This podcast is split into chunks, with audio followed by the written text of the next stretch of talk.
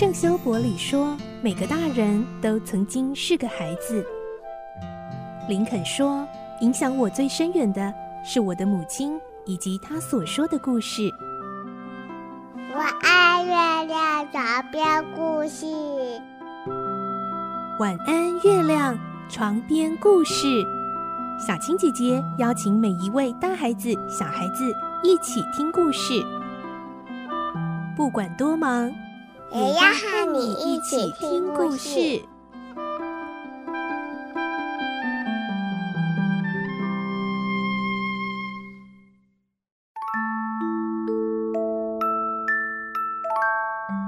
晚安，欢迎你和我们一起听故事。我是小青姐姐，我们继续来听《顽童历险记》的故事。今天是第四集，我们会听到汤姆领头带着大家组成的汤姆沙亚帮，真的煞有其事地进行了一个多月的活动哦。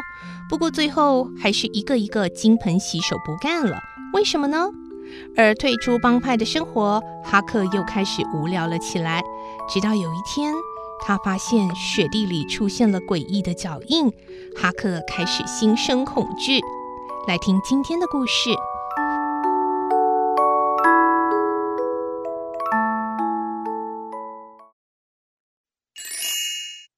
顽童历险记》第四集：雪地的脚印。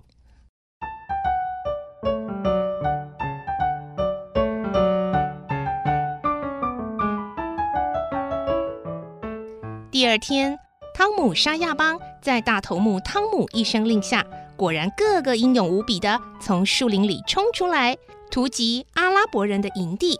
那是一个主日学初级班的野餐会。汤姆沙亚邦把野餐会冲散了，孩子们纷纷惊慌尖叫地往山沟方向乱跑。干嘛抢我的？还我啦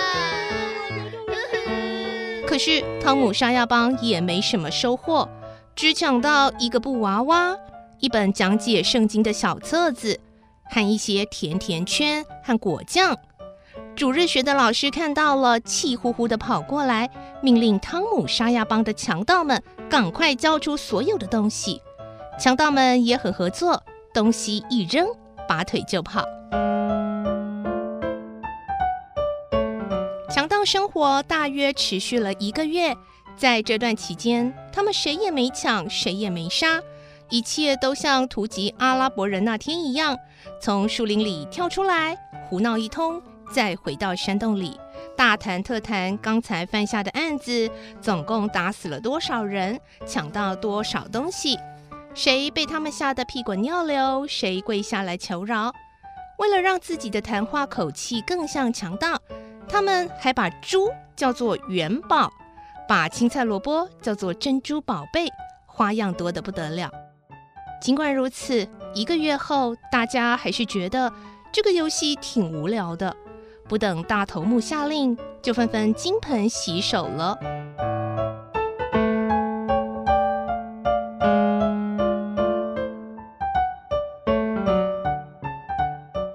不做强盗后，哈克不知不觉的又混了三四个月，而时序早就入冬了。在华森小姐和道格拉斯太太苦口婆心的督促下，他几乎天天都去上学，渐渐的也稍微能拼音、念书、写字和背一点乘法表。刚开始，哈克非常痛恨学校，但没多久也习惯了。和所有同学一样，他过着单调、呆板又无趣的生活。如果实在受不了，就逃学到树林里或河边去找回自己，一点也不在乎隔天是否会挨老师一顿鞭打。虽然他还是喜欢以前过日子的方式，但对于新的文明生活，已经不像最初那样讨厌了。所以道格拉斯太太对哈克还算满意。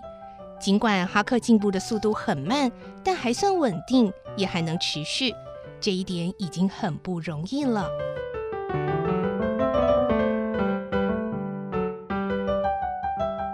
就在一切都差强人意的时候，发生了一件事。一个冬天的早晨，刚下过一场雪，哈克走到前院花园，爬过栅栏，经过阶梯，无意中发现地上的积雪有一些脚印，那些脚印里还带了点碎碎的沙石，大概是从采石场来的。这些脚印在阶梯旁站了一会儿，然后绕着花园的栅栏走一圈。看起来脚印的主人似乎到处都站了一会儿，而且却迟迟没有进屋子里去。哈克十分纳闷：“嗯，真奇怪，会是谁呢？”再蹲下去仔细瞧瞧，这下哈克可大吃一惊了。他发现左脚印上看起来有个用大钉子钉成的十字架印痕。那是用来辟邪的。哈克之所以这么肯定，是因为他已经认出来，这是他爸爸的脚印。他担心的事终于发生了，爸爸果然没死，他回来了。哈克站立的倒抽一口气，拼命冲下山去，还回头张望了几次，唯恐爸爸会追过来。还好什么也没看到。他气喘吁吁的一路跑到撒奇尔法官家，重重的捶着门。法官看到他，惊讶的问：“呃，怎么了，我的孩子啊？哎，干嘛跑这么快啊？哎，看你都快喘不过气来了。哎，你是来拿利息钱的吗？那也不用这么着急啊。哎，快进来休息一下吧。”先，先生。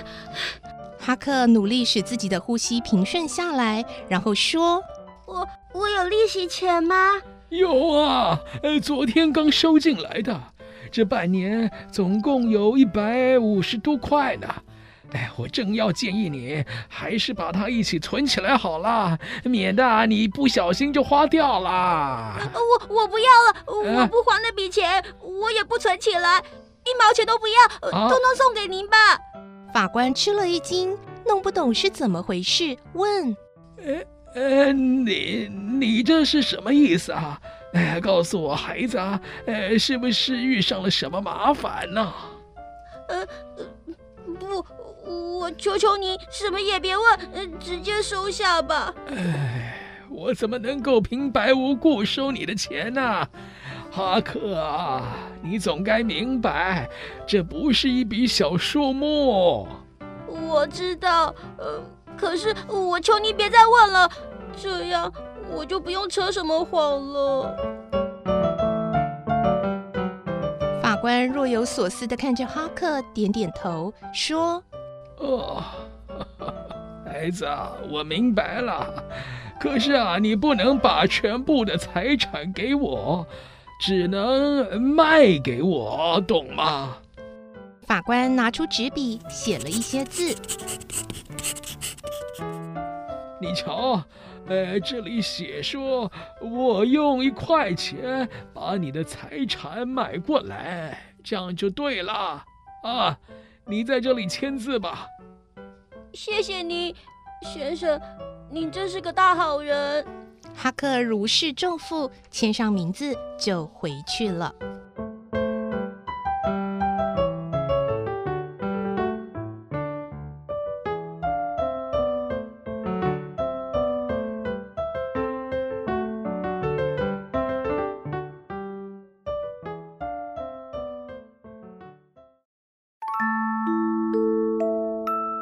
这个星期《顽童历险记》的故事就先听到这了，下个星期再继续来听。